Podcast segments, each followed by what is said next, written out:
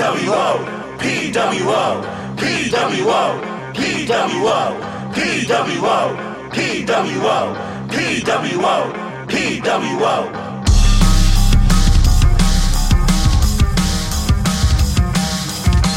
Spoiler there. It's Monday. It's the start of the week. Uh, how's everybody doing? You know, Good. Yes, you can. All right. I'm just over here switching blades.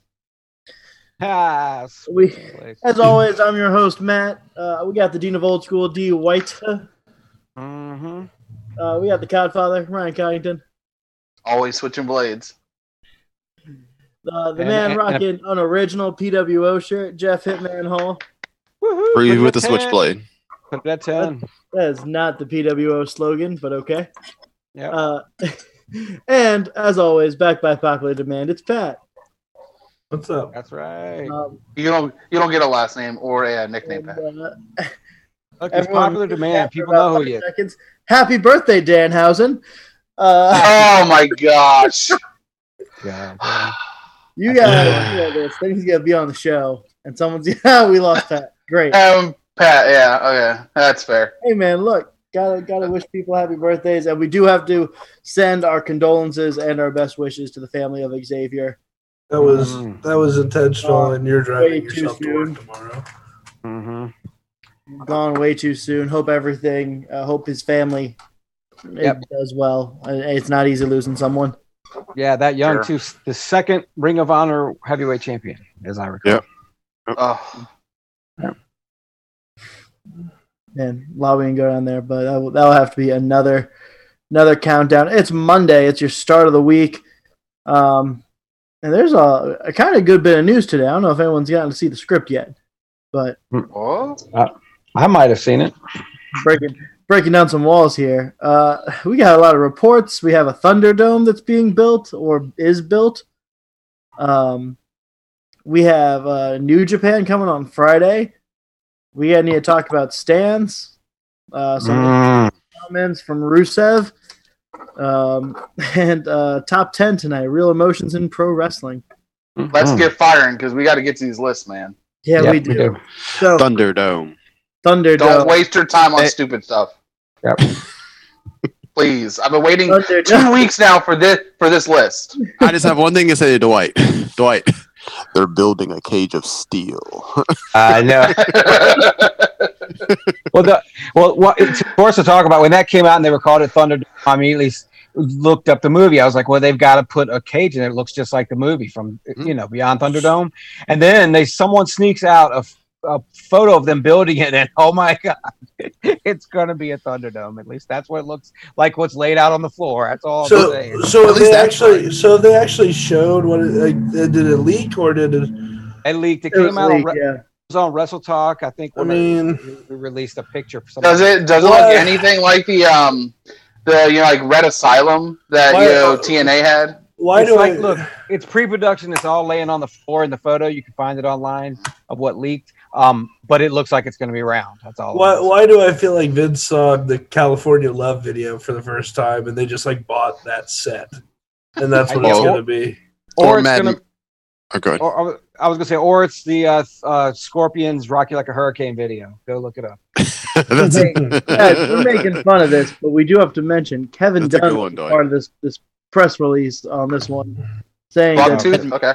this is going to be uh, more production value than we've seen. It's going to be on par or better than WrestleMania. It's going to feature drones. When there's entrances, you're going to feel a part of it. Oh boy. Is this is this for the pay And per that- view after SummerSlam? This is for SmackDown. This is for SummerSlam. This is for Raw and SmackDown the next week. oh, For so Thunderdome is the new permanent. It's while they're in the Amway Center. Yeah. Are are they Ah. going to do underground in the Thunderdome? Uh, we don't Is know. it- we'll find out. Is it is it going to be the Thunder Down Under? Only if it's in a VR experience that I can pre-order. Um, Man, this is- this is- is NXT staying at Full Sail? NXT Yeah. is staying at Full Sail. Sucker. They This got is- cucked. hey, Yeah, hey, if I think if about I that. may, NXT's on uh not Yeah. going on opposed this Wednesday. You're the minor No leagues. AEW on Wednesday.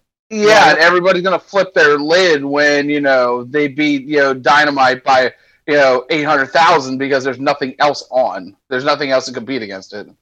Yeah. Well, um, the start of the NBA playoffs is this week. Oh, I hope they get crushed.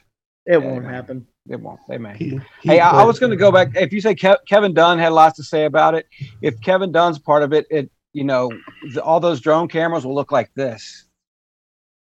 Yeah, I was say, yeah. have you have you ever seen that? Have you ever seen that video of the chair of the chair shots? I think it was Seth Rollins, and he was on the stage. There's the cameraman just Yeah. with the Yeah. camera, and I'm like, why do you think that's good? Why? And you switch cameras like that every Camera every time cut, somebody gets hit, switch cameras. Yeah. Oh my god. Anyway, let's let's get Oh. off of that. We got other stuff to talk about. Yeah, Yeah. let's let's take a quick stop here and talk about the horrifying thing that happened to Sonya Deville this weekend. Uh, Anybody, this get turned Uh, into a PA. What? Why? hey, hey, is, is there a certain member of our uh, wrestling uh, community, fan community, who works at a guitar store, eerily reminiscent as uh, as the guy that got arrested at Sonya Deville's house? I'm just oh saying. no! Did you see the picture? Did you see the picture? I love him. I'm not accusing him of anything. I'm just talking about the resemblance. Wait, wait, wait. Have you seen this guy, Pat? Did Jim Montgomery try to abduct Sonya Deville? No, my his doppelganger. Now, Doppelganger, Did he? Did they actually try to abduct her? Like, what is? I I, I only saw the headline on this. Ha- So have you seen the guy, is- Pat? I, I know. Okay. Oh I- god, Yeah, we gotta but- find this guy. Okay, I'm the going guy to break, break. Like, guy, well. the guy breaks into her house with uh, with the intention, I guess, with zip ties and uh, tape, all kinds of stuff. Her alarm goes off when he cuts the screen door. She and someone else leave, and then the cops show up. He's in her house and gets arrested. He confesses his plan to kidnap her to the police. That's where it is. So here's what I want to say: stand culture. Stop it. Like there is being a fan, and then there is this. Right. Like So is was it like? Did he admit that he was just like a crazy obsessive fan, or was this just actually Oh, yeah. someone trying to abduct a? Like, That he- He stalked her online. He made all kinds of comments in her Twitter page and Okay, so this Instagram and this is that. like a legit stalker. Well, yeah, case. hundred percent, hundred percent. Yeah, and you know, and before we came on here, um, I was scrolling through Twitter and saw that uh, Big Swole had um, you know mail sent to her house from fans. Um, so it, it's it's it's not just happening to one person. Then when it gets escalated to an incident like this, it kind of you know makes us all kind of take a look at things around us and just makes you shake Well, your head. Well, it's just how you know. There's one thing about social media; it makes you think you sort of know someone you don't, um, and and that's. I mean, unfortunately, that's that's just not going to go away. I'm just if I could throw a little old school in here. When I first discovered internet back in 1992 or 93, when I was in college, it wasn't what it was. It wasn't what it is now, but you could look up people's phone numbers and addresses and things like that. I was like one of the first things to do. So me and my buddy found um, Bobby Knight, the uh, former coach of Indiana's uh, home phone number, and gave him a call. Holy smokes! I mean, he hung up on us. It was cool, but uh, isn't isn't there something called a phone book too? You could use that too. here's the thing. well, no, though. n- well, yeah, but somebody like that, they don't list their phone number, unlisted numbers. That's how. Unlisted, here, here, we're getting off topic. Whoa, whoa, whoa, Make sure whoa, we're staying whoa, on task here. So, Jeff, these are the guys. so no, no, guys, no, One guy. guys, focus. no, no. ho- The guy next to Sonya Deville Run is out the of time for this and, list. and the other guy is someone I sent you just for a practical joke. Uh, that's why I was asking if this Once was one of again. the guys. It's is now Sonya Deville. This happened with Big Swole and Cedric Alexander. Uh, Mhm. Ethan Page of the North of Impact recently said, uh, "Don't." Uh, fan sent pictures to his grandmother to have signed by him. Mm. It's crossing the line. All right. Whenever you send mail to Meemaws, that's when it crosses the line. Um, just it, I get being a fan. Pay to go see him at a meet and greet. Uh, go to a show, but Right. send them out of their house, calling them. Um, nah, nah, man, cut that out. again, this is why I take everything with a grain of salt. Like, well, fans loved it. Yeah, and they're also breaking into people's houses. So there's that. Right. All right. So and it's short for fanatic. Just throwing that out there. True. Dave Meltzer said something quite interesting recently. Uncle Dave. Good old Uncle Dave. Ooh. who said uh, virtually everyone in WWE has reached out to AEW about a future in the company. Now, apparently, the sole uh, the sole difference is Roman Reigns. Right, of course. Roman Reigns is apparently the only one who hasn't. Braun Strowman has come out and refuted this, uh, saying, "No, that's fake news." Well, I'm sure Rollins hasn't. He's company man. Uh, Just saying. You sure? it's true. Um, so, uh, immediate reactions. I, I think it's true.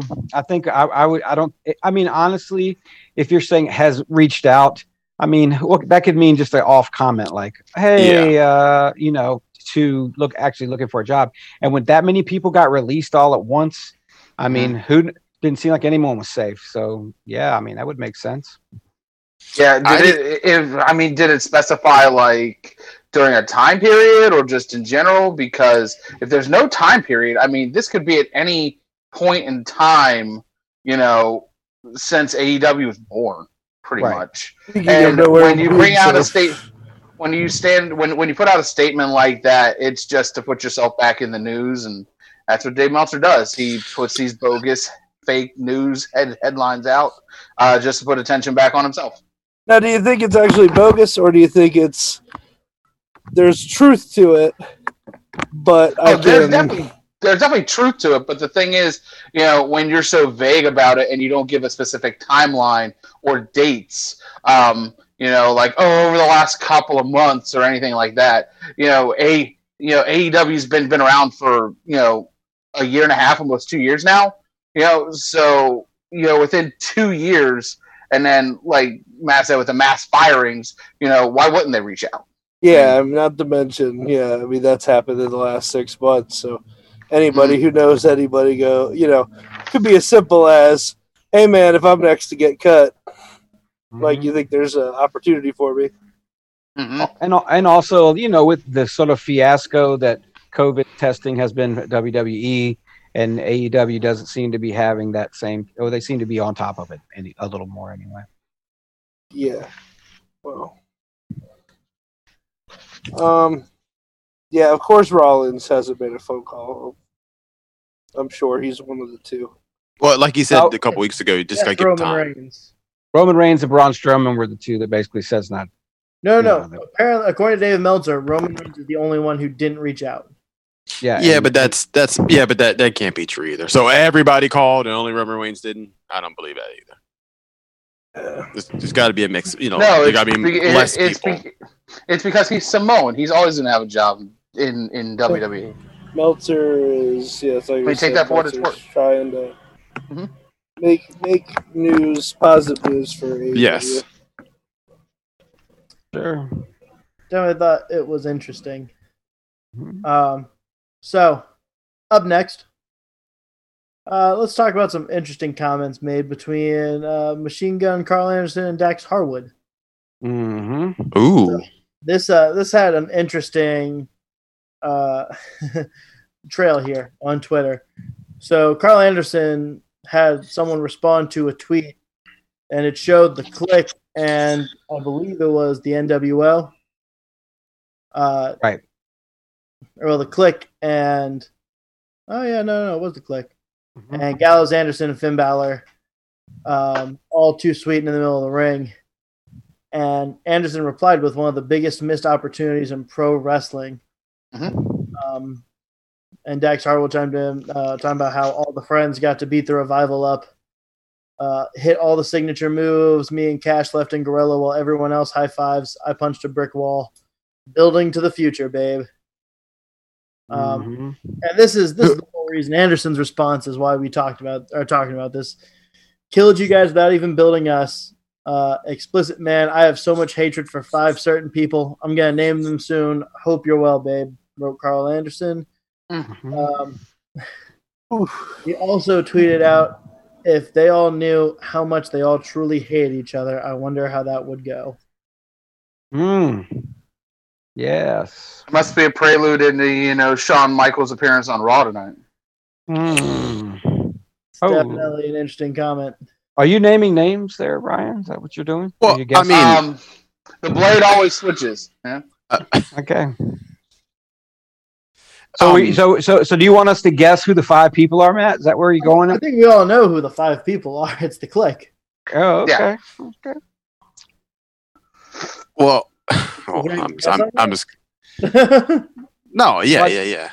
Well, that, I mean, tho- and plus, you know, those um, we had with Scott D'Amore even got involved in a little bit, started sort of hyping up that they there might be some working together with Impact and F, FTR, and that's awesome too, um, as far as that goes. Um, as I don't think this is a surprise to anybody. I mean, obviously, they're I hinting mean- at things we all sort of know what he's talking. about. I mean, I mean, there's only a track record of these guys doing whatever the hell they want and burying people and treating people like shit for 35 years now.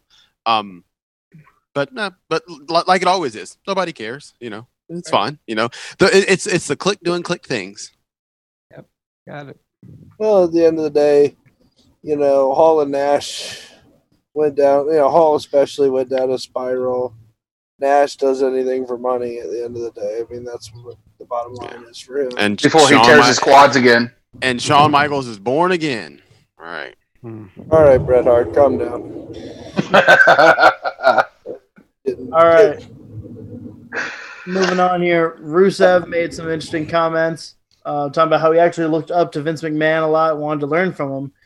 Um, and at one point, he uh, outsold all of his merchandise, outselling Roman Reigns and AJ Styles. So a faster rate than all of them. Yeah, Uh, but that wasn't. Oh, I'm sorry if you weren't done. I thought. No, no. So he I responded. loved I, I loved his comment though because I that, that's such a window to Vince McMahon. There is no way that this went unnoticed. I was number one in merchandise sales, selling more than Roman and AJ. Uh, he revealed. Also, I always wanted to learn from Vince. He knows a lot. I sit and listen. Sir, okay, if that's what you think, I'm cool with it. I always had everyone on my side agreeing with him about the way I was used on TV. But my second meeting with Vince was about the merchandise sales. I was just defeated, man. I said, Vince, we just sold out all our merch. We beat Roman, we beat AJ, we beat everybody. Vince responded, What do you mean? When I told him the shirt is sold out, he's like, maybe they didn't make enough, as in they didn't make enough shirts. Mm. Uh, Rusev responds, Miro, they don't make enough shirts, and that's why my merch is sold out. Not because we're doing good. Really? You're not going to give me that excuse?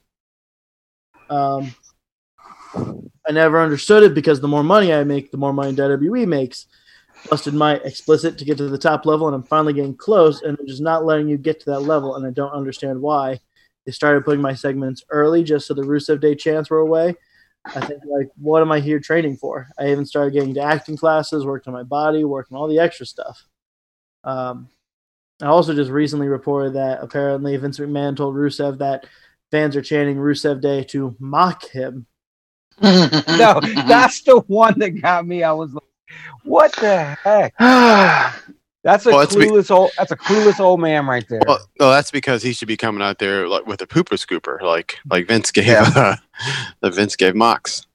yeah, and and it just goes to show you how. And this is not a surprise or brand new, fresh news to anyone.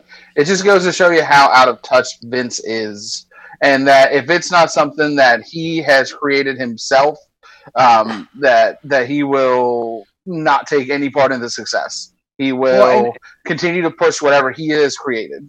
I think it's worse than that, Ryan. I really do. I think it's a mirror into what I what I've said all along. Vince McMahon has utter contempt for wrestling fans. He hates wrestling fans, and it, and so if wrestling fans like something, he may begrudgingly get it over just to exploit it and then run it in the ground like he did with. I'll make a list. I mean, Stone Cold Steve Austin, for for instance. But it, for this, it's like it just he's so out of touch. Funny you should say that. I mean, we I mean, you sit in the, in the in the arena, you hear the chants, you saw it every week Oh no! it's like it was it was so over and then Uh, no, they're Yeah. mocking you. They're mocking you and buying all your Mm. T-shirts because that's what you do when you mock someone is you buy their merch. Oh yeah, absolutely. What an idiot. Anyway, All right, we got two more things for news, and then we're hitting our list here. So right on. Let's burn through it. Big Burn it. Uh, as we learned, um, I'm, I'm gonna go ahead and put a quick spoiler alert for anyone who might want to avoid it. I mean, it's it's all speculation until it's proven. But uh, so Asuka earned her number one contendership match, or earned her number one contendership against Sasha Banks on Raw, and on SmackDown she became the number one contender for the SmackDown Women's Title. Both matches set currently for SummerSlam. And there's been the recent confirm. Yeah, that's that's happened. Asuka's got face both of them. Uh, um, if you don't, how, how does she wrestled on both? She's gonna wrestle on both So at there was a a tri-brand battle royale to determine the SmackDown number one contender. Asuka last eliminated Shayna Baszler. Okay. So, so Asuka's Why do we keep both. doing this to Shayna Baszler? Ugh. Well, give, Oh, why, why do we keep doing this, to Asuka? well, Well, dude, just listen, wait, Jeff. no, 'cause no, listen, listen, super push. Okay, sorry, sorry, sorry, sorry. listen Okay, to the all right. ru- listen to the rumor. This is the big rumor right now. It's not confirmed. Obviously, we can't confirm it. Uh, so payback is not this weekend; it's next weekend, and they've already confirmed that the SmackDown Women's Tag Title, or not the SmackDown Women's Title, the Women's Tag Titles will be on the line. The word is that Asuka is going to beat both of them, and it's going to be Asuka four belts. Asuka's gonna win the women's tag in a handicap match. Uh, I mean, Matt will You mean be doing not gonna- somersaults, but No, I no, don't no, think. no. uh, Yeah. Hold on. Yes, Hold on, you mean they're not going to put Asuka fan. Xia Li it's with a her? horrible decision. I I, dude, guess. I I love Sure. Asuka. Like I'm I'm an Asuka mark. This is stupid. Listen, I this is a hot take. This is this is putting everything you've built your women's divisions to be over the last four plus years, and you're sending it down the pooper. All right, you have talented women on the roster, and yet you're burying them. All right, I, I don't understand why we continue to call women up just to have them job out or to be eliminated last in you know freaking Royal Rumble or even the Battle Royal on SmackDown. It just doesn't make any sense why we try to build talent and then we just flush it away. I don't understand. Okay. I don't understand how you can look at how WWE books their women's divisions and complain about AEW's women's division. That's right. That's what I don't get. well, Well, AEW I- is just and I'm- and I'm bad. not- WWE's isn't. But that's You know what what I'm I'm saying. That's what I'm saying. I'm not saying. I'm not saying anyone here. I'm Yeah. saying like the general wrestling audience Yeah. like gives AEW so much shit. But like if you look at it, Hashtag Like, give the- the- AW women a chance. but they're I mean they're Yeah. kind of they're stuck in an Owen situation with Statlander and Britt Baker being hurt because you, you only got four women that really can wrestle. And you Mhm. can't have them just continually beating each other or continually losing to the same people, or you've buried them. So like Well, well, AEW's doing what they can, but like WWE has the deepest women's division and In the any wrestling pro promotion, and it's the worst booked. Yeah. Oh yeah. Well, Gonna give this It- about it- two more minutes. I'm gonna just throw it. It's a WWE trope. I mean, it goes back to the '80s when Hogan was a champion, and you just brought up heels to feed to him to always lose. And so yeah, they but there's these a big there's a big The alliance to end Hulk- Hulkamania. But there's a big there's a big difference between Hulk Hogan and Absolutely. Nikki, you know, Nikki Cross losing to Sasha Banks, Yeah. Bayley. Is there though, Yes. Oh, I- absolutely. or do or, or do we just decide who the top people are and they stay the top people? Can't- That's what can't- it is. I mean, in that sense, you're correct. The difference is like, and maybe You I'm li- wrong, but You you liked Hulk Hogan? No, No, no, no, no, no. but no, but ba- right. ba- You're right, Bayley has go like turn off the TV heat. I don't Yeah. think she, I don't think she has good heel heat. Not if you ask wrestling Twitter. I know they think. Yeah, but amazing. wrestling Yeah, Twitter but we wants also just had wrestling somebody. Twitter wants Naomi to be a champion, And she's won and- one match this and, year. and likes the Bellas as as women wrestlers. If you like No. women wrestling, it's insulting to put the Right. Bellas in the same breath as any of the workers we have out there right now. Yeah. those fucking ring rats. That's awful. said All right.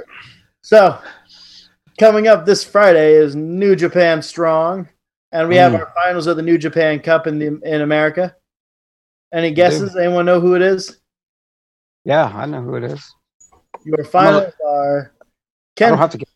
Versus Dave Finlay. hmm I'm, I'm just gonna let you guys forget that I called that weeks ago, but I No, digress. you no, you called it. You did. Um, they're they're super big on uh on Dave Finlay for some reason. I don't know. I don't personally see it.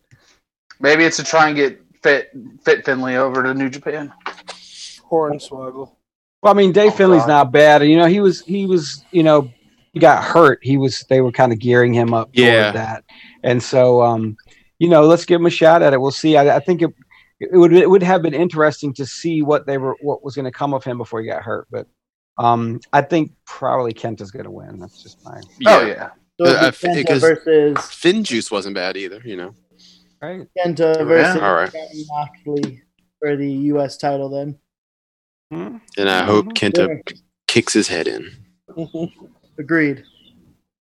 Um, and also I guess we're we're getting the return of Jay White. I guess Eh, that should be talked about.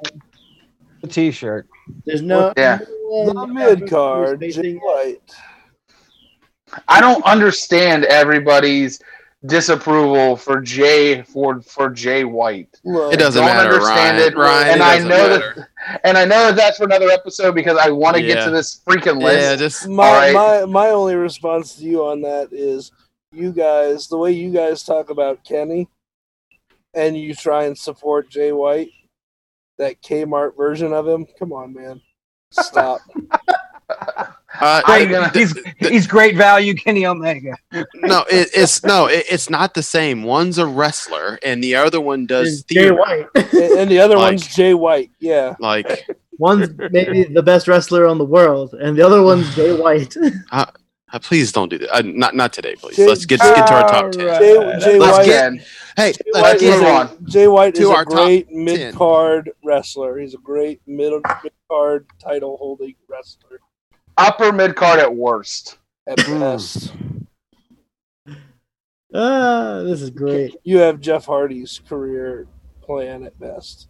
Jeff Hardy can go drown himself in freaking whiskey. Get out of here. Yeah, they got about the same promo skills, that's for sure. Spoiler alert. All right. It's getting real dark all of a sudden. All right, I guess we're gonna go into our top ten. let's Uh, roll. you who are just joining us, I know this was actually shared in our neighborhood uh, group. I gotta get ready, man. I gotta get ready. It's emotional. Uh, usually every Monday, we didn't last Monday, but usually every Monday. Sorry, Ryan.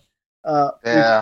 top ten. Uh, all of us give you a top ten on a category. This week's category is top ten emotional moments in professional wrestling, excluding deaths and tribute shows. Right. Um, just because they that could probably take its own top ten, honestly. Right.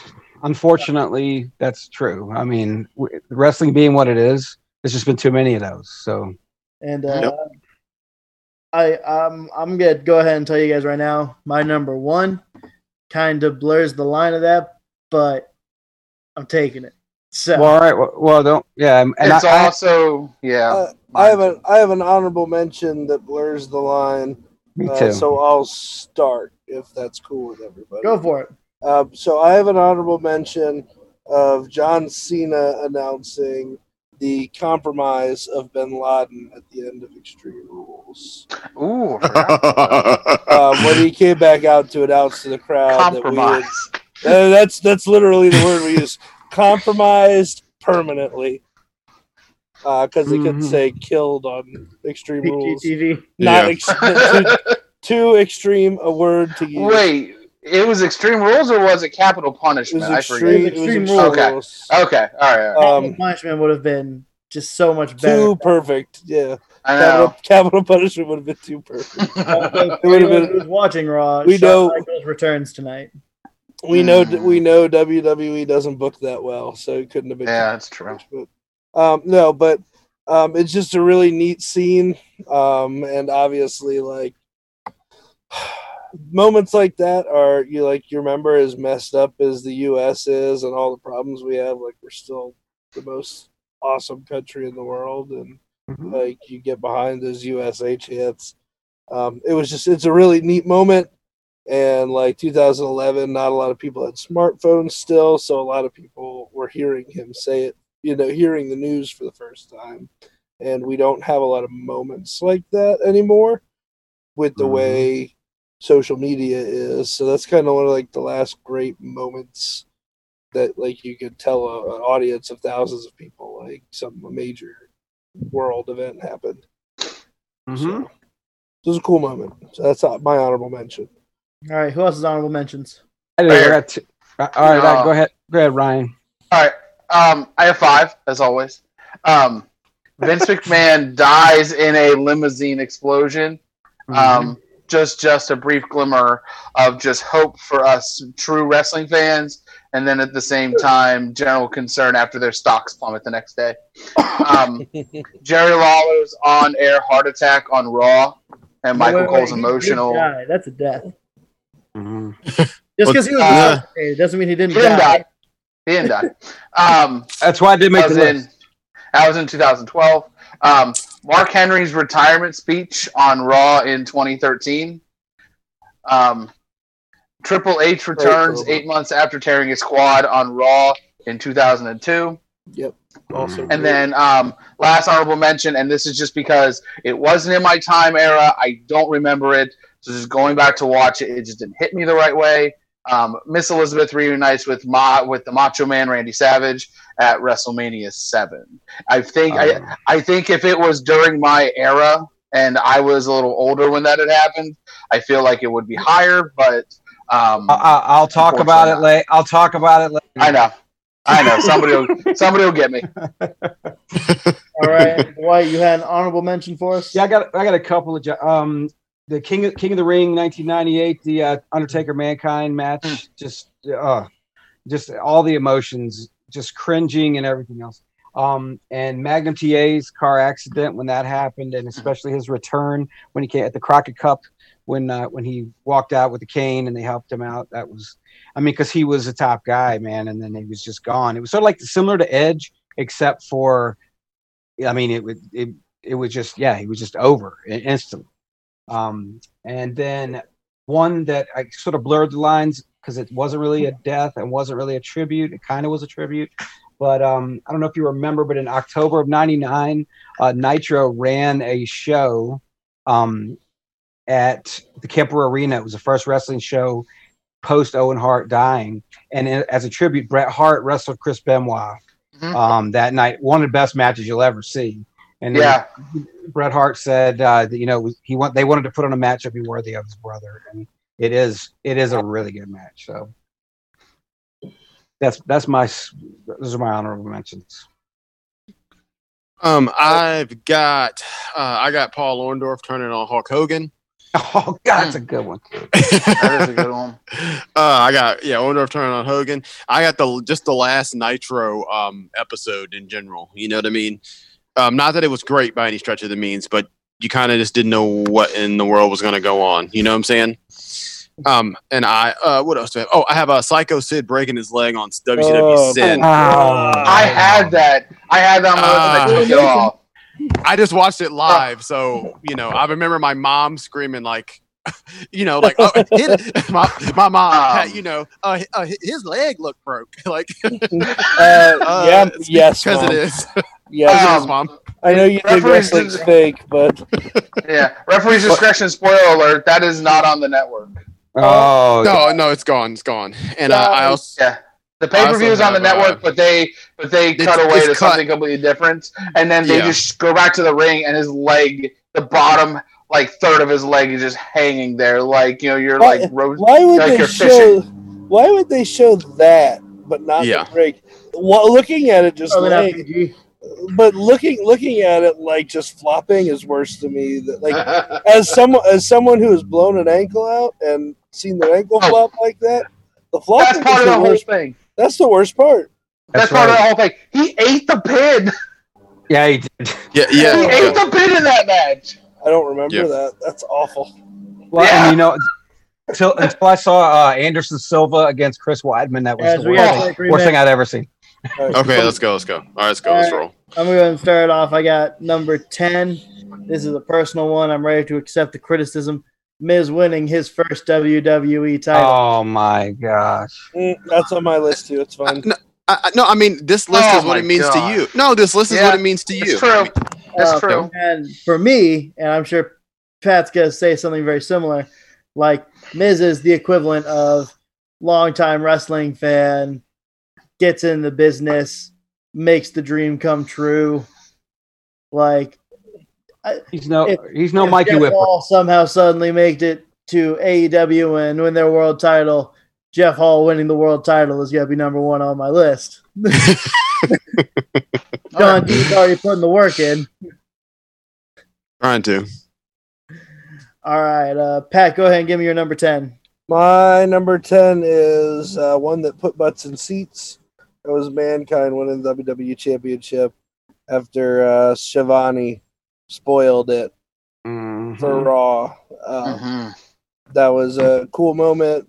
Good for Mick Foley. I'm not even a very big Mankind fan, uh, but that was a big moment. And it was the turning of the tides of the Monday Night Wars. So Mm. Here we go. Jeff, hit us with the number one, number 10. Uh, number 10, again, this list is what it means to you. Um, number 10 is Macho Man Randy Savage getting bit by a cobra, a venomous cobra by Jake the Snake Roberts. God, that's so good. hey, listen, you can call it what you want. Um, when you're watching it as a baby boy, I mean, it, it, it it's real to me, damn it. You know what I'm saying? So, you know, he, he Well, that gets Cobra, up. that he bit him for real. I can tell you the backstory off air, but but he um um he you know he bit him and he gets up and he looks like he's you know he's all wobbly and he can't fight and I mean you can hear a damn pin drop in that place. Yeah. All right, Ryan, number 10. Um, WrestleMania 30, uh, 2014. That is Brock Lesnar breaking The Undertaker's undefeated streak. Um, Mhm. I know there's a lot of dislike for The Undertaker on this show. Um, I'm half half only because there's a mark for him. Um, but um, I didn't think in my lifetime that you know the Undertaker would l- would have his streak broken at that point in his career. It should have been broken the year before with with a with a CM Punk, um, but it wasn't. Um, Yep. But just one one once they got the one two three, agree to disagree. Um, once once he counted the three, um, you could hear a pin drop. Like nobody thought that out of all people on on the roster, that it would be Brock Lesnar um, break breaking the Undertaker streak. Oddly enough, is the most believable person to beat him. Right. True.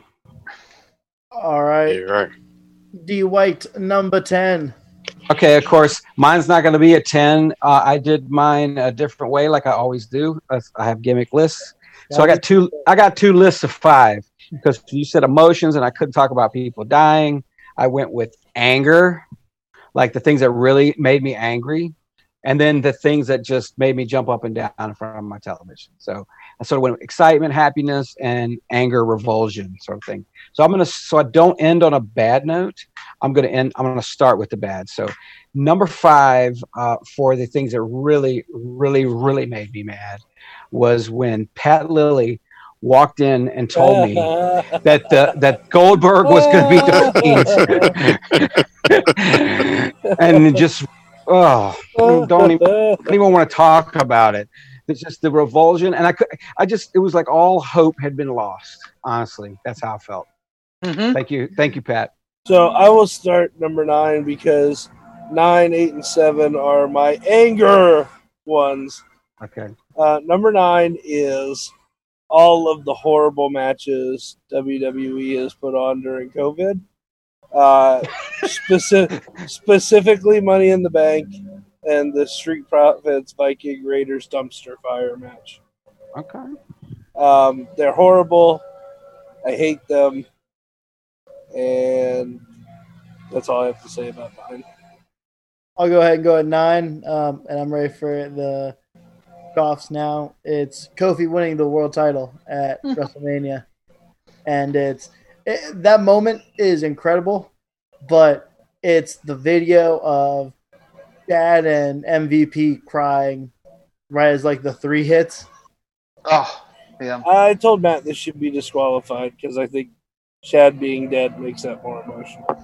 Uh, No, I disagree because because just the fact that even you have MVP there on his own and he's reacting to it, um, I I I think for as long as he's been in wrestling, that meant a lot to him. I would think that if this one gets disqualified, my number one definitely does. oh, okay. No, I don't. I, I think I I think you're good. All right, Ryan, hit me with I was- number nine. I, w- I was going to guess that yours is going to be like Jinder Mahal wins the world title too. Is that going to be one, Matt? No. I don't have Jinder on my list, unfortunately. No But one I- should hinder Jinder. At number nine, from 2002, WrestleMania 18, uh, The Rock versus Hollywood Hulk Hogan. Mm. Um, just, just, and and I think the and I think the atmosphere of of the Canadian crowd, um, just boosted this match up and made it what it is today. Um, the match itself is is fine. It's good. Um, but I think just the double turn that the crowd forced, and then you just see Hulk just Hulk up and just get back to his, you know, yellow and red stripes there. Um, it was just a really just great visual to see the match progress. Um, and it's definitely one of my favorite WrestleMania matches to go back and watch. Mhm. All right, Jeff, number nine. Uh, my number nine is CM Punk in 2005, his last uh, Ring of Honor match against Colt Cabana. Oh, Um, okay. um, knowing that he was going to go um, to WWE and for him kind of being like, uh, well, him and Nigel, to be honest, but being like the, if one indie guy is going to make it, like, you know, and, and, you know, air quotes, um, him, you know, and then saying how he, you know, he was going to sign for WWE and then he heel turned and then signed the, the contract in there on the, you know, in there in the ring. And then everybody gave him shit for it and only for him to kind of just go like completely 180, like out the door. It was, um, because you didn't know you didn't know what was going to happen. How, It was, how was did, pretty how good. Did he, how, how did that match end? He went out on his back, Patrick. That a boy. There you go. And a two out of three falls match. All right, Dwight, I'd say number nine, but I think yours is a different list than mine. Yeah, so it's going to be Number my. This is my. This is going to be the, the the positive five.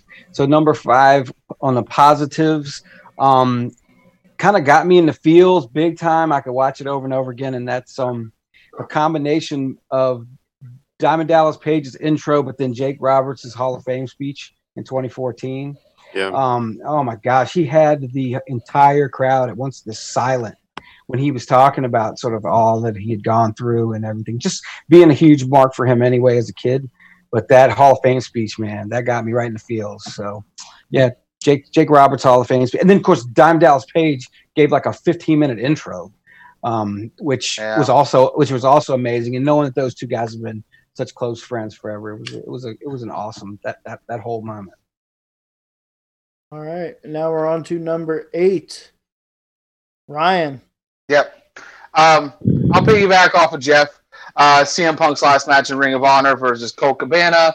Uh, Ring of Honor Punk, the final chapter in 2005 for all the same reasons. All right, Jeff, number eight. Yes.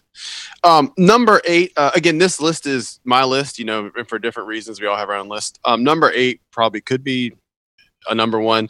Um, it's Eddie and Benoit at WrestleMania 20, um, 2004. Just because of you know, just everything. You know, what, what, you know. Well, I guess we didn't know what was going, what was coming down the pipe, but um, you know, just the glass ceiling and those two guys being WCW guys and WCW guys being billed like they weren't good enough. You know what I'm saying?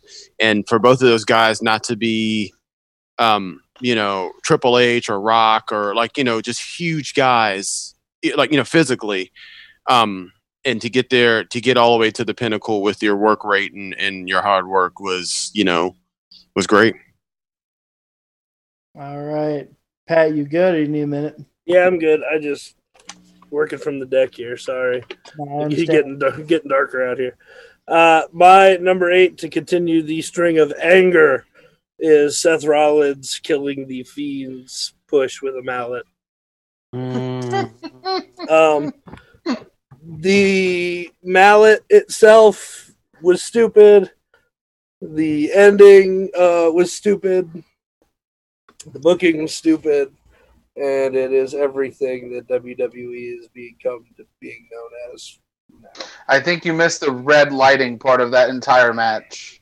That The made you felt lights. like that you were. It made you felt like that you were playing Virtual Boy all over again. I uh, I don't even want to talk about it any more than I have to. And I don't want to talk about off air, Seth Rollins Share a tweet. more with- than I have to. Um, I'm gonna go ahead and go next because my number eight is uh, Cody versus Dustin Rhodes at Double or Nothing.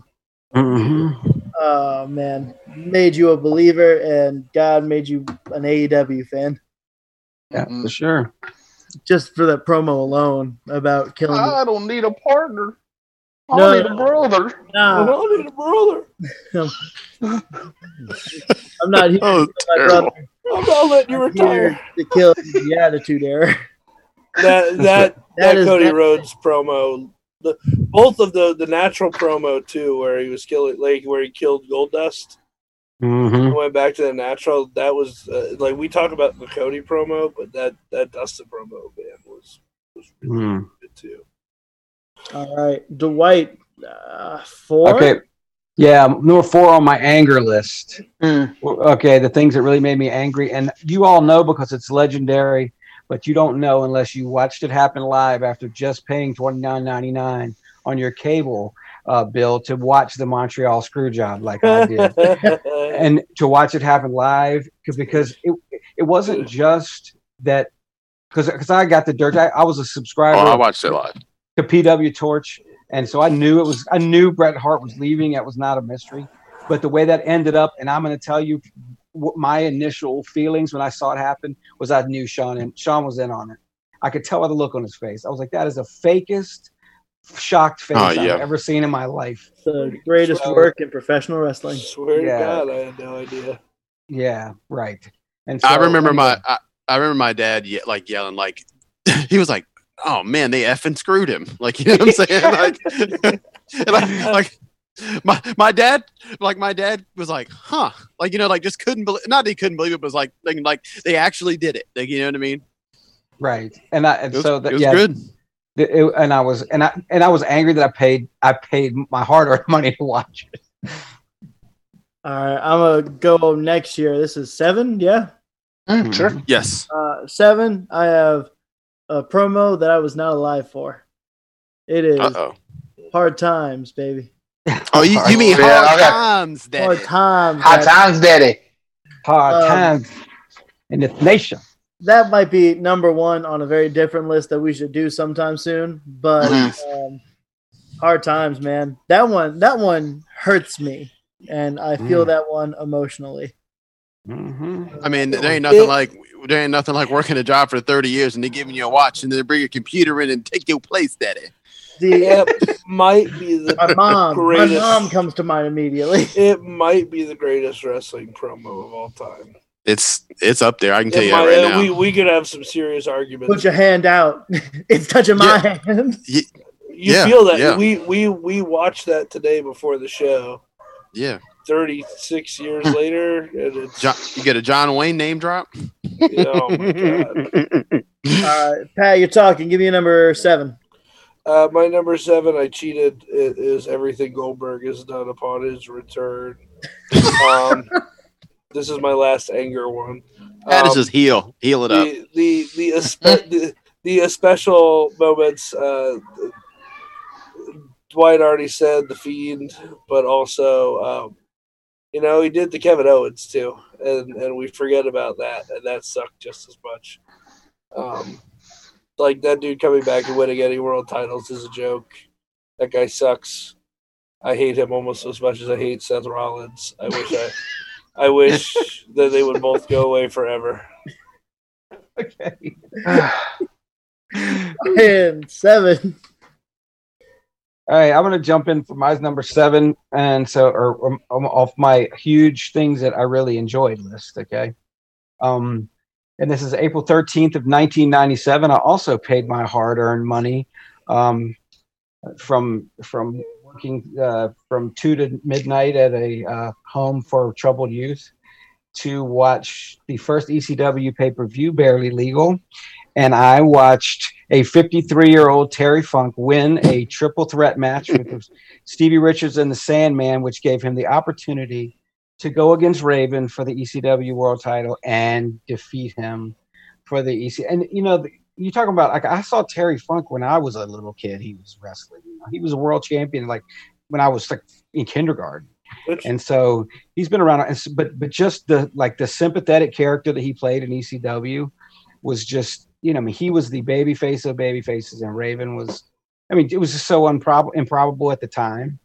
It's Um, complete opposite, you know, but it's great. and you and I watched, and then of course he had to win the tr- you know the triple threat match to get in there, to get in it, and and he did and won the title. Of course, if you've seen behind him, you know behind uh, beyond the mat, Yep. the, the ba- the behind the scenes of that match is in there too. It was a great moment. Terry Funk, uh, barely legal '97. All right. And Ryan, now you're number seven. Cool. Um, 2011 uh, TNA Victory Road. Um, Sting versus Jeff Hardy. Um, the, this one hits me a little. Yeah, this one hits me a little harder. Um, only because you know if you're not fit to compete, you need to eat the bullet, figure out a Mhm. different exit strategy, and not waste 10 minutes of the day pay pay per view, which I paid for, and that even pissed me off more. Mm-hmm. Um, but you have but you have Bischoff come come out and just stall like, oh, it's a no disqualification. Oh, but I'm gonna make this fair, and just stalling for God knows what reason. And then you can obviously tell from the jump. It takes a it, it, it takes Jeff a minute to get out from you know from you know behind the curtain. He's he's freaking stumbling down the rockway. It's so sad to watch, and I know he's had his problems, and it's and it's pretty appalling that in 2020 WWE is putting him in another alcoholic storyline um, where he's having a bar fight. Um, I think I think it's disgusting, and I think it's appalling. Um, but it's probably on the same plane as TNA management letting Jeff Hardy wrestle drunk and high off of his butt. Um, and then the fact that fans are chanting refund and Sting agrees. He's like, yeah, I know. And that's exactly what they did. It forced a company to give a full refund to everybody that bought it. Yep. All right. Jeff, seven.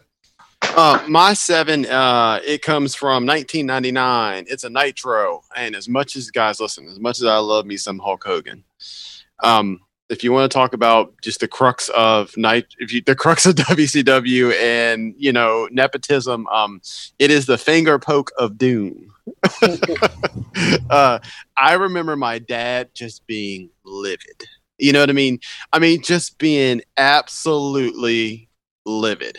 Um, and I, you know, I just remember watching, thinking like, you know, because I hated Nash. I couldn't, I still can't stand Nash. But like, you know, it, it just it reminded me of maybe like a pre, um, I, I mean, not AEW because that's terrible, but like, you know, just just guys smoking and joking with their friends. You know what I'm saying? Like, and that's that's just kind of what it was, and that's fine. But when that bleeds out, you know. Like, like, like you know into a storyline maybe but when it bleeds out on national television with an angle and like you know like we'll just do this because it'll be funny. Yeah well if it's five of you guys riding in a car to the show yeah it sounds like a good idea there. But when it's you know two million p- eyes on on the product doing it that's another thing. And that was just absolutely absurd and absolutely terrible It's funny how that went over and they didn't complain or say anything about it. But then when Russo sent Jeff Jarrett out to do the same thing, Hogan got on the Essentially. mic and buried it. Well, no, Yeah. it got buried. Um, is it? But remember, I- that was a part of the plan. right. eh, Well, yeah. Hey, are we, are we on to the next number? Because I want to jump in if we are. Start it up. Six. six All right, so this is my number three for the things that piss me off the most, and it's the finger poke of doom from January 4th, 1999. I- me Where- and Dwight are the same person i keep I- telling where you I- Yeah, it's We're- true. It's true. Where I, I had I had this little cushy baseball that I won at the claw at King's Dominion. I was I, I grabbed it, threw it at the television. I did. I was. It's Did the I was- stuffing come out of it? no, it didn't, and I and thankfully I didn't break my television because I couldn't afford it to buy another one. But let me just say, yes, that. Oh my gosh! Don't even. I, you already said all needs to be said, but it was the most insulting thing Yeah. of a wrestling fan I've ever seen. I will go next because this is my stretch of uh, amazing WCW moments. Um, and at six, uh, it Finger is poking too. it is figured no. Um, for me, it is when that feud was going on with Kevin Nash. There's a six man tag, and Hogan comes back out. He's wrestling with Goldberg and Sting, and he comes out in the yellow and red for the first time since the heel turn. And Schiavone and Heenan, as much as I didn't like Schiavone when he was in WCW, uh, him and and Heenan put it over so perfectly. Um, you know, and of course he goes right back to being Hollywood. But in that moment, if you were a Hulk Hogan fan, even if you loved the NWO, and even though the the WCW theme for Hulk Hogan is not nearly what the the WWE theme is, yeah, the, yeah, it doesn't matter when that guitar riff started hitting. And Brother. Hogan Hogan came out wearing the world title in the yellow and red, and he rips his shirt off, and the the the damn the damn roof on the place explodes because Hulkamania is running wild. You damn right, Pat. It is the apex. it is the apex of what pro wrestling is. And and, hey, you can- Dwight, you- and you can fight me on that. and Dwight, you know what? He, and he's got the red, white, and blue running through his his veins, brother. He's American made, I heard. He's American made, which is almost an American male. Yeah. I American get- male. We're talking about former WCW guys. Mm-hmm. Ric Flair's retirement. Mm. I don't Oh, yeah. anything else. I feel. No, I mean now looking back, uh, but like Yeah. at the time, looking at through those lens, yeah, because it's just everything rolled into one. It's just a lot to unpack. You know what I mean? His his retirement speech was just great. Absolutely Yeah. great. All right, Ryan. Hmm? Six. Um, mine comes on the SmackDown following Judgment Day in 2004, and there's a lot of wishy-washiness about the validity of actually what happened. And there is a rumor that this individual died briefly in the ring, um, but it was Eddie Guerrero's in-ring heart attack um, in 2004 in an episode of SmackDown. Um, there was rumor for for a while that that was where he died, which obviously is not true. Um, but um, going back to watch it, it was JBL and the Dudleys um, against Eddie, Ray, and I want to say Rob Van Dam. And Eddie Guerrero, it, he just got the hot tag and he's working everybody and then just stops. And you can kind of see him just fall to a knee and then fall to the ground.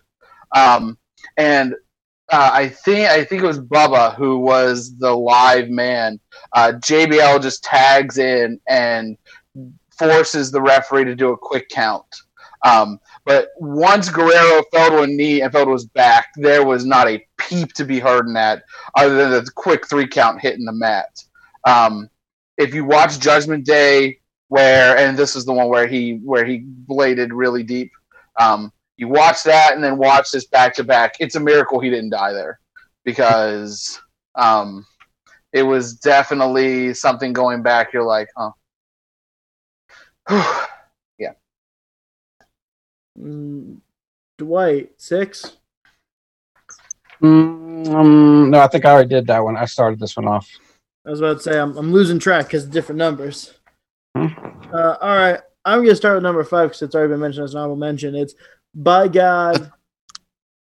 Jeff, you're That- sick. I don't think so. Sorry. Oh. Go, Okay. yeah, my so uh, I, I'll make it quick. Um, my six is Cody Dustin Double or Nothing 2019. Cool. Um, uh, yeah, just I need a because it- brother. Uh, no, because listen, it's it's new. um, in in the fangled of in this time period of modern wrestling, um, to have like a you know mid south feel or you know something like that with with real life emotions, it's very very very very rare in this wrestling climate that we're in. And if anybody has a brother, you'll understand. Me and my brother. Real, real quick, real quick. Yes or no's. So we can discuss it more. Do you think Dustin intended to actually retire when he was taking his boots off, or do you think he knew that I need my brother? uh, thing It was a work. Uh, I've been told that that was not planned. Mm-hmm. It, so I, it- I believe that it didn't- I believe that was retirement. due to the emotion, it kind of didn't look work. And and to me, Dustin's kind of old school. So he, I, I, I'd argue that Cody probably didn't even know Dustin was going to do that. You know what I mean? You know, po- I possibly.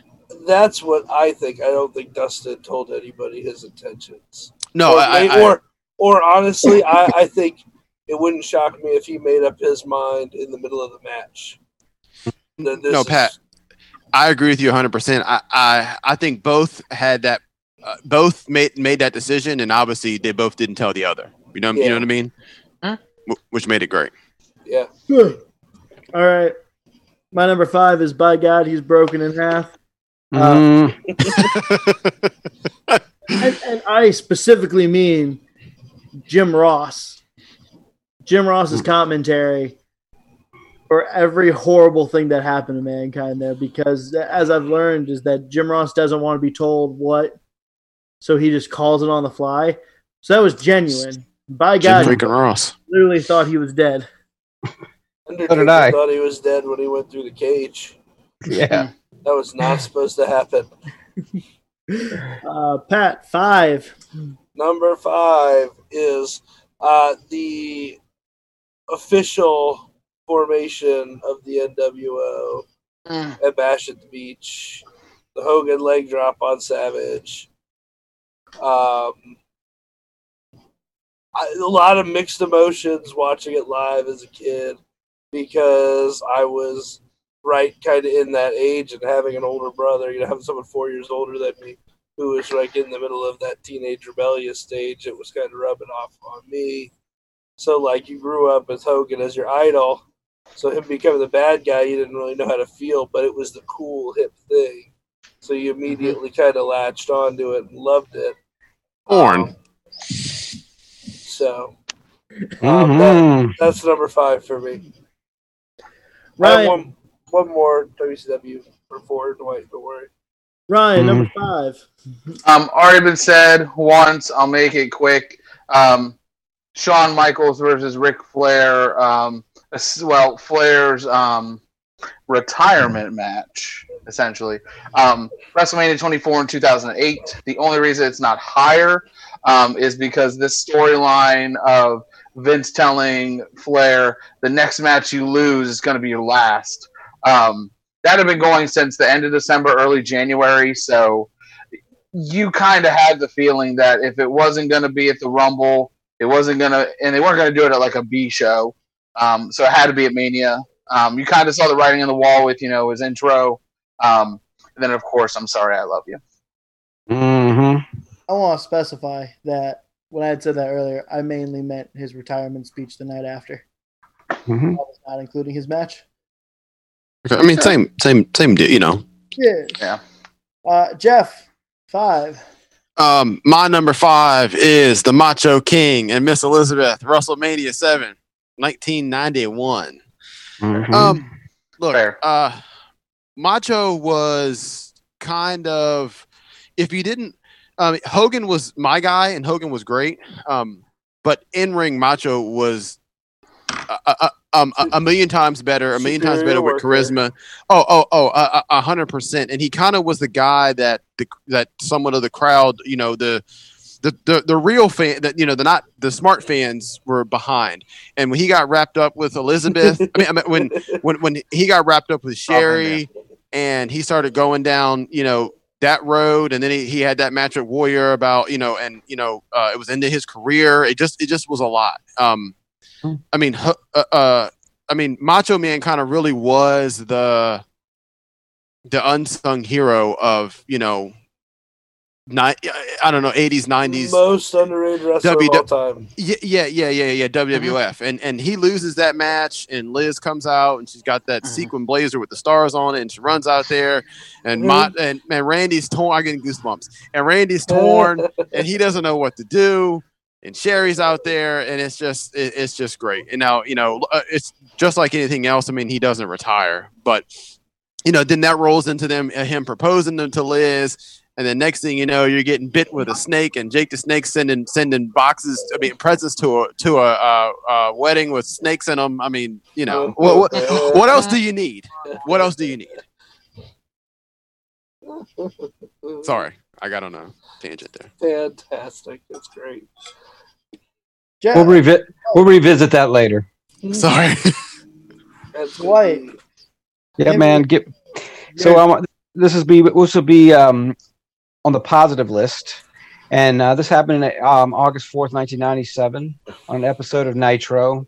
And I, I, when I thought about this, this is one of those ones where I'm, I'm I wasn't a huge fan, but the moment I remember the moment. It was a live Nitro from the Georgia Dome, and for some reason, Lex Luger beat Ho- Hollywood Hulk Hogan for the title, even though it was a short reign. But at the time, you had from July to you know all the way through of '96. It was like a year and a half. We had nothing but the NWO running roughshod. They didn't lose. They beat everybody down, or you joined them, one of the two. And that was the first time that you saw a little bit of a chink in the armor of the NWO when Lex Luger beat Hogan. Was Georgia. that the same Nitro? Because I always forget if it's him or Sting, where the end of the Nitro is them celebrating the backstage, trying to Yeah. wipe the NWO off the world title with like beer and, and stuff. Oh yeah, yeah. Oh, yeah. And, and I still don't know why they did that. why they had Luger be the one that was good because they built up that Sting. I mean, because that whole feud ended thing Sting at, 'cause- at Starcade. Correct But, me uh, if I'm wrong, but isn't it? I, I the end game there was Luger ended up being the next major name to join the NWO, though. Yeah, but I don't. I don't at that time, he was one of the few. You know, you had your h- diehard WCW guys, and he was the he and Sting and you know the Horsemen and those guys. But I just remember when he beat him, I was it was so unbelievable to me that it happened. I was just so happy. I didn't. I wasn't. I wasn't happy that. I know it was on Nitro, and I wasn't even. It wasn't so much that Luger won; it was that Hogan lost. That's what I popped for. All right, is that everyone for five? Yes. All right, four. It's already been mentioned. It is WrestleMania 20 celebration in ring of Benoit and Eddie Guerrero. Future looked so bright at the time. Has to be. Ryan, Number four, uh, WrestleMania 20, 2004, Chris Benoit versus, or sorry, Chris Benoit defeats Triple H by making him tap, and also Shawn Michaels in a triple threat match, and then uh, the emotional embrace Imagine with the confetti falling around. Well, I mean, I mean, you know what? It ended the reign of terror. I mean, I don't know if anyone could ever end that. Pat, four. Number four for me might be my favorite moment in wrestling ever, which is funny because it ironically has nothing to do with actual wrestling. Um, it was the night. Is this the boldest? It was one of the boldest moves by Nitro, um, but just they they pulled it off so perfectly. Was when Hall and Nash attacked the backstage area and just beat the shit out of everybody with baseball bats. Kevin Nash catches Rey Mysterio and lawn darts him into a trailer. Um, Jimmy Jimmy Hart comes out and he's pleading with the Horsemen and Sting and Luger. Uh, and there's a six man tag match going on, and they are just wiping dudes out. Um, you know, and Scotty uh, Riggs. Scotty, yeah, Scotty Riggs. Um, freaking Macho Man jumps on to the damn limo that they leave in, and they take off in the limo, and you can see him just uh, how he didn't fall off the damn limo as they peeled out. But then, not only to have a moment like that where it looks like these dudes are legit hurting people, but the next 30 to 45 minutes of Nitro was them just ambulancing people out. Uh, Benoit and McMichael like screaming at people in the back, pushing refs, yelling about the NWO. People saying they Romondo. people saying they saw a third a third man. Um, it it was so it was so real. Like they Cody called the cops. it was so not one. There were multiple nine one one calls to try and get the police to I got you. the show. Yep. It was unbelievable, and it was bold, and it was it was amazing. It was it was one of the best moments in in wrestling history for me. It's just it's just awesome. It's such good storytelling at the time. All right. Uh, Jeff. Okay, uh, my this is four, correct? Yes. Okay, um, my number four. Um, I gave an old phone call to the old dad, um, and my dad said this had to be on the list. It is the Fabulous Freebirds, Blind and Junkyard Dog, Mid Oh South, my gosh! Mid South, 1980. He, just, he wasn't gonna Uh, see Your his dad baby. would say He that. was never gonna see his baby. Um, my dad said my dad said he watched it on. He said he said it came on channel 26, and he said he watched it. You know, I think we can all agree that K- wrestling has always been better when kayfabe is real, but yes. or uh, or kayfabe is alive. Um, he he said it was nothing. He said just was uh, you know for the time he said you know it was nothing like him. And then you also you know you still kind of you kind of got you know that African American you know you know wedge in there too. He said it was just he said it was just nothing like it. Um, he said blind him, he can't see his kids. And I, I was listening to Cornette, and Cornette said back in the day, he said, you know, he said people were, he, he said, uh, almost like church offerings. He said people were, you know, writing checks and sending them down to the office down there, you know, because you know, uh, uh, Junkyard was out of work. You know, he had a wife, he, he had a baby that was being born. He said it was just nothing like it. My dad said that that um, my dad, sorry. Uh, my dad said the Freebirds were coming on TV with with the big glasses on and the sticks and and and and acting, acting like they were blind.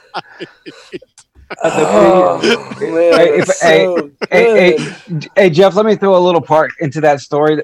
Go ahead, Actually, Dwight. I, I heard it on. I think it might have been on a corner. It was on a shoot podcast. It was when that angle was going on. Apparently, somebody rushed up to the ring with a pistol and pointing it, and Junkyard was like, he had to keep selling the fact that he was blind, but he was, he was, and then someone else grabbed the guy with the pistol, like a cop grabbed him. He said he remember he was thinking, "Oh my God, I gotta, they're gonna shoot him, but I can't, I can't like give up the fact that I'm not blind." So, Yeah. this is what wrestling is missing. Yes, kayfabe is always superior. Yes. It's It gone and it can never come back. But it's You just it's need a fans time- to try and last Boy Scout everyone. It's like when Is- like when MJF is calling six year olds, uh, you know, names and making them cry. Like that's it. You're the best, man. Heal it up. Yeah, Number four. For me, this is my second most infuriating thing ever in the history of me watching wrestling. And you guys all know from me growing up an NWA uh, fan and that I'm a begrudging uh, WWE watcher, and I always have been. I always considered it cartoon wrestling, and it was second best.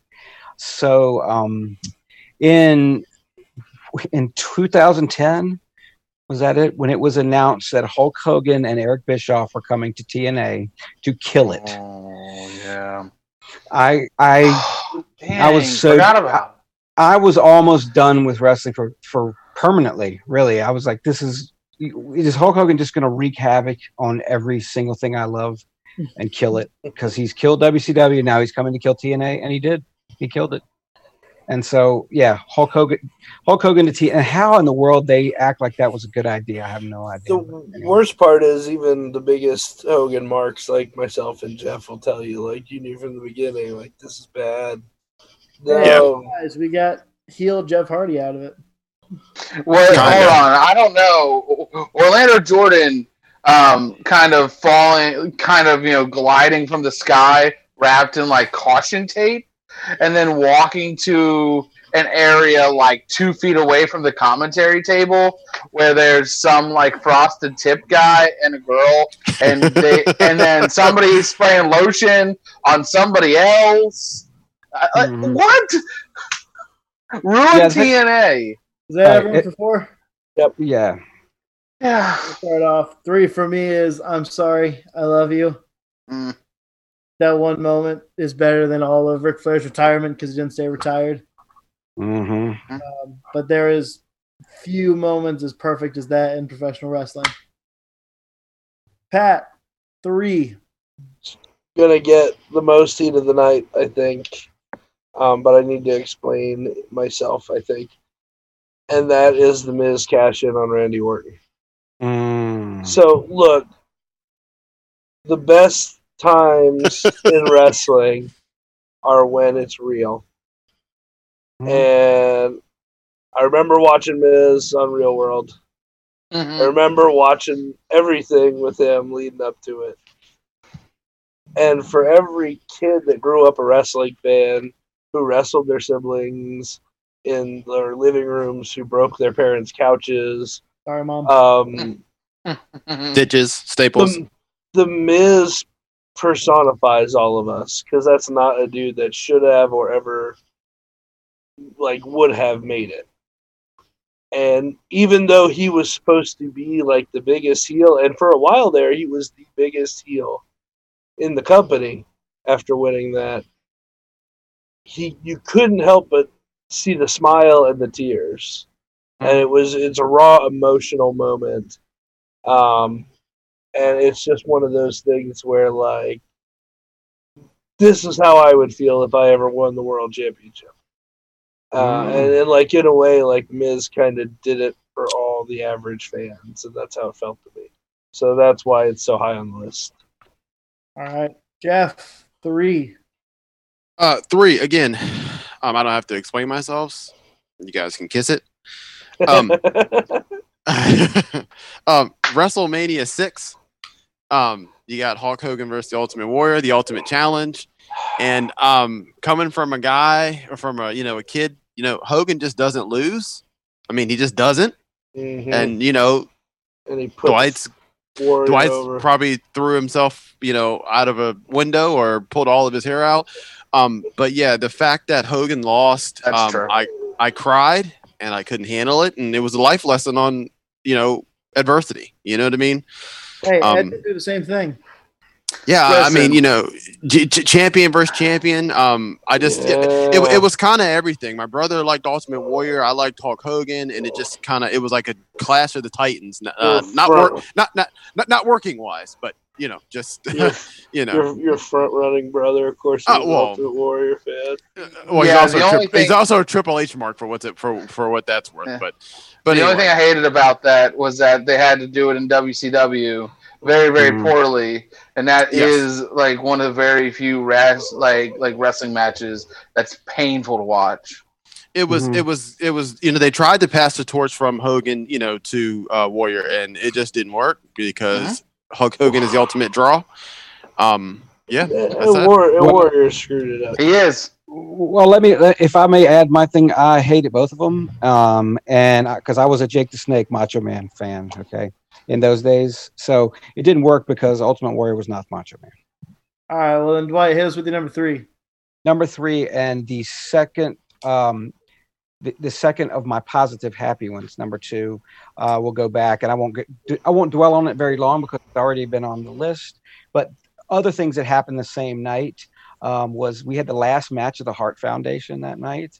We also had the beginning of the streak as the Undertaker made his debut at WrestleMania Seven, uh, but it was Miss Elizabeth back with the Macho Man when when she rescued him as, at the end and from the beatdown and just the conflicting emotions and you know n- to know now that they were actually divorced when that happened. you know? yeah. but yeah, I believed it, man. I thought it was the greatest. I couldn't believe it, you know, because Miss Elizabeth was one of those like most beloved characters, and she'd been done wrong, and and for it to come back, oh, uh. and then of course when Macho op- when he holds the ropes for her, you know, to go out of the ring at the end, which he'd never done before. She he always made her do that. That was cool. So yeah, All right, Ryan. Elizabeth. Um, I'll just say so we can get on with this. Um, King of the Ring, 1998, the Hell in a Cell match between Undertaker and Mankind.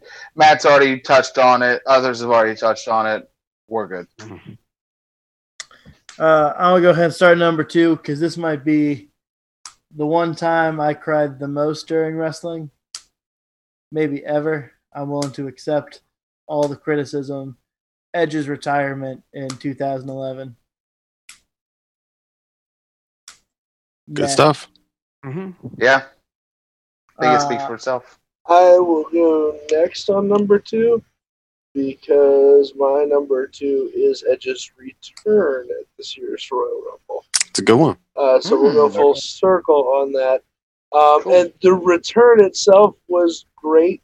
It's just one of the all-time favorites, and um, just when that music hit, it was awesome. But really, what puts this moment wasn't the actual return as much as the work that I got caught in. Um, Fact. because that was, I, and everyone was there and saw it, and I was and I was the one. It's a beautiful thing, Pat. Don't It's don't a, it's you a know. it's a beautiful thing, and I genuinely don't think I've been caught up in a work like that since Samoa Joe turned and helped Angle win uh, uh, King of the Mountain. Slammiversary. Um, that's that's probably the last time I really got caught in a work like that, and it just reminds you why, as a you know, thirty year old, thirty one year old, like I'm still here watching this stuff. It's Mhm. the moments like that that get you caught up in it. Yeah. All right, Jeff, number two. Um, number two, um, in the wasteland that is WWE, um, what they say, a clock's right, a broken clock clock is right two times, you know, two times a day. Um, Mark Henry in 2013 in his retirement speech, um, just from somebody, well, at that time who was hitting the trails, I mean, absolutely hard, and for him to come out and, and, and give that speech, um, you just you, you you didn't question it at all. Like you know what I'm saying? I never thought I, it was it's weird like the first time ever like not the first time but like Not for one I just- second. I never even thought there was a possibility of it being a work. I mean just I just didn't. And I don't know if I was just blinded or you know just Mark Mark Henry doesn't play games. So you know like you know I, I just had no idea any of that was coming. And to go to that to go to that show um you know we drove up to Philly and went to that money in the bank. And to get there and be I got goosebumps now to be in the stadium um and and just listen like when he came out and like he was a heel but i mean he was just a face like they cheered him so much and a lot of that is cena and i'll get to that at number one but um Oh no. the- uh, uh, uh, they I cheered him so it. much and and they they missed they missed the boat but i mean it just it just was insane like again like WWE is bad and is terrible, and like they just accident. Maybe they didn't accidentally because Mark Henry is great, but they just stumbled into just absolute gold, and it was just great on, on the behalf of Mark Henry. Somebody gonna get their wig split. Ryan, number two. Um, this one, my uh, this is my list. Um, so the last Nitro was aired in 2001. Um, the late 2000s, we saw an emergence of TNA until Hogan and Bischoff came and ruined that. Um, but not since the mid to late 90s has um, has you know another promotion come along. Um, so directly, um, I'm going to say number two is Chris Jericho's entrance from AEW Revolution in 2020. Um, Oh, so was- good. it was a WrestleMania type entrance. If you had to compare it to anything, um, it it pretty much showed that you can go elsewhere and be and, and be successful. The and and we all know this because we're all because we're all purists in our own way. Um, but it, it it just showed everyone else that that the WWE and the machine that is that that Vince McMahon has created is not is is not the end of the world. Okay, you can go anywhere else. It is it is 2020.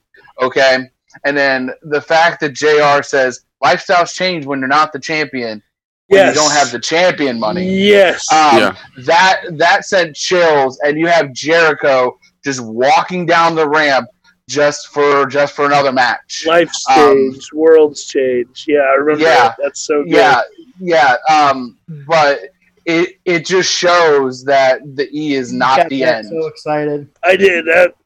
I did not put that on my list, but I watched that yesterday. It's got the that's the one with the choir for those of you guys that don't remember. Yes, Yep. yes, and you know the performance is spectacular. Uh, Meredith Bell was like the lead singer, but she put something out on Twitter just you know out of fun, and Jericho reached out to her, which I thought was which made this moment even even cooler for me. Um, but that is my number two. Yeah, Shivani says that's that's a champion's entrance. Like Mhm, very very very, very quietly as as he comes on the stage with uh, Pride and Powerful. Yep, that is a So good. entrance. All right, Dwight. What is the thing that makes you the most angriest in professional wrestling? I, I, I, I, Hulk I, Hogan I will- slamming Andre the Giant. I will, no, I will bet. I will bet you that every one of you, if you thought about this for five seconds, could guess it. But let me just tell you, of all the monumental wrestling moments that I've seen live and watched happen, I saw this happen live. I took my remote and turned off the television when it happened, and that is when Shane McMahon showed up on Nitro. I turned off the television and didn't oh, watch Oh it my god! Oh, because I it was over.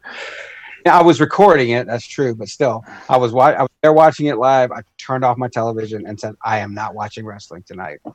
It it so ended. It, it was it was a horrible day. It was a horrible day, and and even though it's, even though WCW was kind of a joke at that point, it was over for everyone. ECW was gone. Yeah, WCW yeah. was gone. It was all gone. You were We just we were just conceding. right Yep. and and so until mlw brought me back in a few you know in it's when it started a couple months after that no i i turned i literally turned off my television which was great. My, my by the way, just we, we can get we can do an hour show on that, but yes, All right, is that everyone for twos? Yep. Number one, I know we want to talk about these a bunch, but we do gotta keep it small because we're way over. Ryan, number one. I feel like I'm due this since we've been waiting for two weeks. Um, this is also one that blurred the line a little bit, um, but it is the it is the episode of SmackDown um, in Houston, Texas, days after the the horrific terrorist attacks on September 11th, 2001. Um, I think we all hate Vince McMahon. He is the worst person on this earth at the moment. Um, but I think that his speech at the beginning, um, combined with every single member of your roster on stage, either holding a flag or crying, okay, his speech, and then you get Lillian's Garcia, or sorry, Lillian Garcia's national anthem. Um, it if if you aren't an American then, you friggin' better be because that will get me every single time. It got me watching. Um, it got me when I when I watched it when I was researching for this. Um, and I'm not gonna lie, it it it, it, got me. Uh, Vince says we will not live our lives in fear. Citizens of Houston and Texas and the United States are not afraid. America's heart has been wounded, but her spirit shines like a beacon of freedom that will never be extinguished. USA, USA. I'm gonna go next because mine is the singing of the national anthem two days after 9/11 on SmackDown. It is the Hmm. first uh, mass gathering following 9/11. Yep. Um, and everything that Ryan just said. so uh, Pat, hits with your number one. So um, I had a lot of problems with this one. Um, I first put "I love you," "I'm sorry," but then I DQ'd it because of Flair's shenanigans after. Uh, then I had Benoit and Eddie at WrestleMania, and I felt like it was too close. I think, even though it wasn't directly involving their deaths, I feel like we look more fondly at that uh, because of their death, so I disqualified it. And I came to something I referenced a few weeks ago because I really went down the rabbit hole with it. I actually didn't see this live, but when Ron Simmons power slams Vader and wins the world title um, for WCW is my number one moment um, because I really think you look at guys like The Rock, you look at guys like Kofi, Mark Henry, that is the moment that the door opened for African American wrestlers. Um, you know, it's the Jackie Robinson moment, if you will. Um, even though he wasn't like the first, you know, black wrestler, but you look back on how many guys held the world title.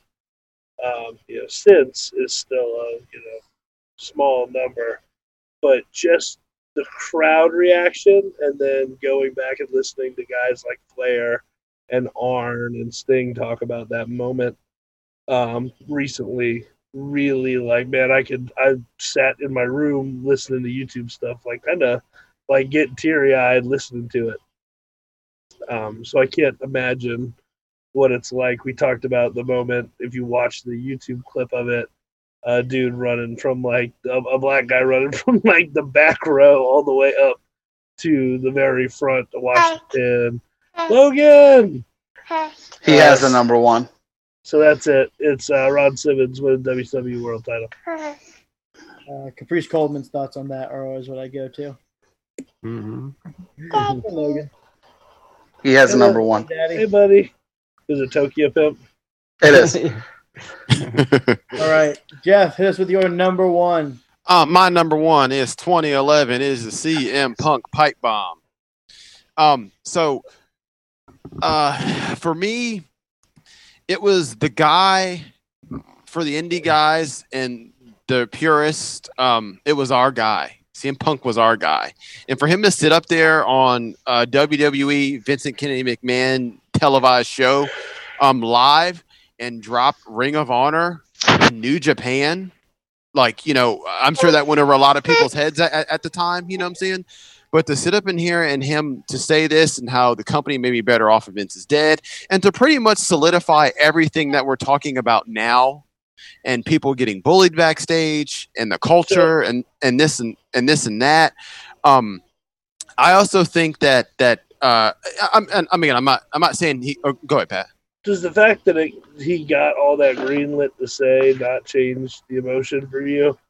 No, no, it doesn't because I mean, you, you, he, you still got. I mean, someone else could have said it, and it probably wouldn't have been. I mean, he, he still put his touch on it, so it, it was still from the heart, and you know, and, I, and if I, I mean, and if you know CM Punk, I'm sure he didn't say exactly what he told. You know, what I'm saying, I'm sure you, you know, but but for the fact for him to say that on, on national television, um, and I also think he kind of and it, Punk, you may disagree, you may like him, you may not, you may think he's this, you may think he's that, but for him to say all that on national television and just put it out there, um, I think he also kind of started this this other, you know, he might have put that little seed of inception, the thought in everybody's mind.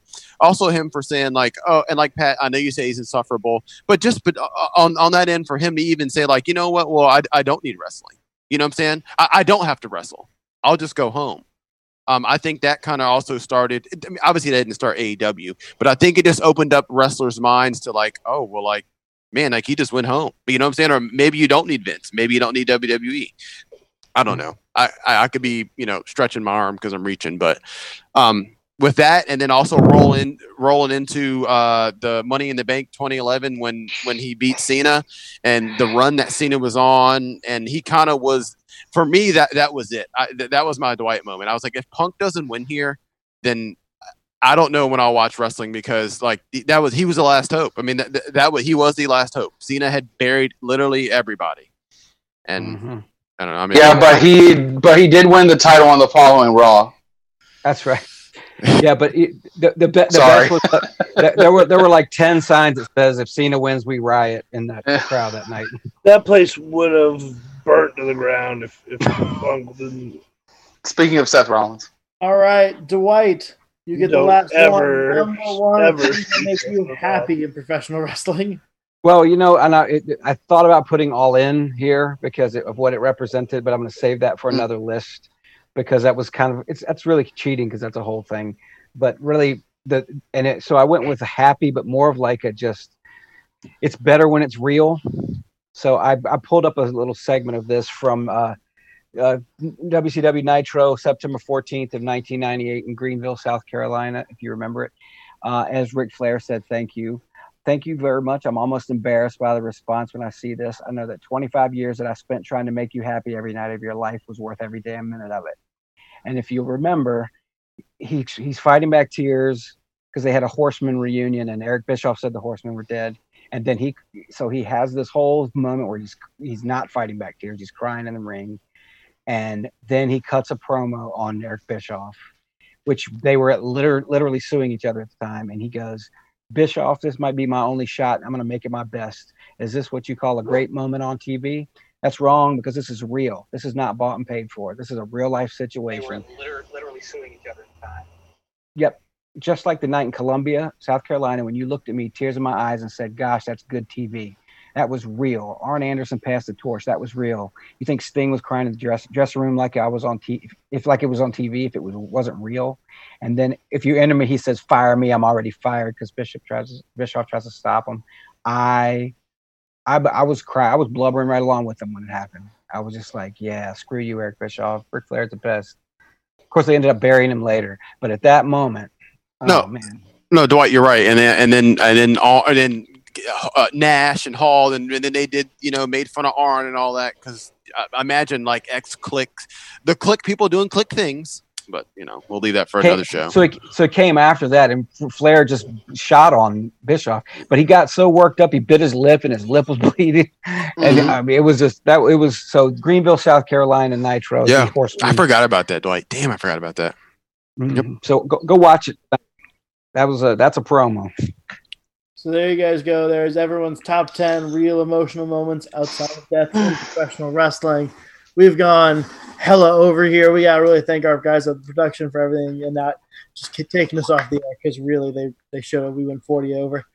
So uh, for that, we thank y'all. Damn. Yeah, I know. We're so used to our Thursday seeing it being 9 o'clock. So with that, guys, like, share, follow, subscribe. Find us on YouTube. All the videos are there as well. If you can't get us on Facebook, uh, referee's discretion still on hold while we're getting our equipment fixed.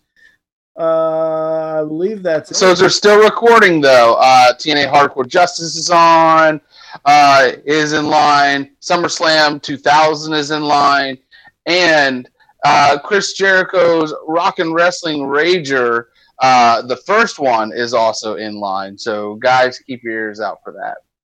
So there you guys go. As always with these lists put at 10, we're going to work our way back. Jeff, flash on the shirt, and we will see you all on Thursday. Thank you very much. Mm-hmm.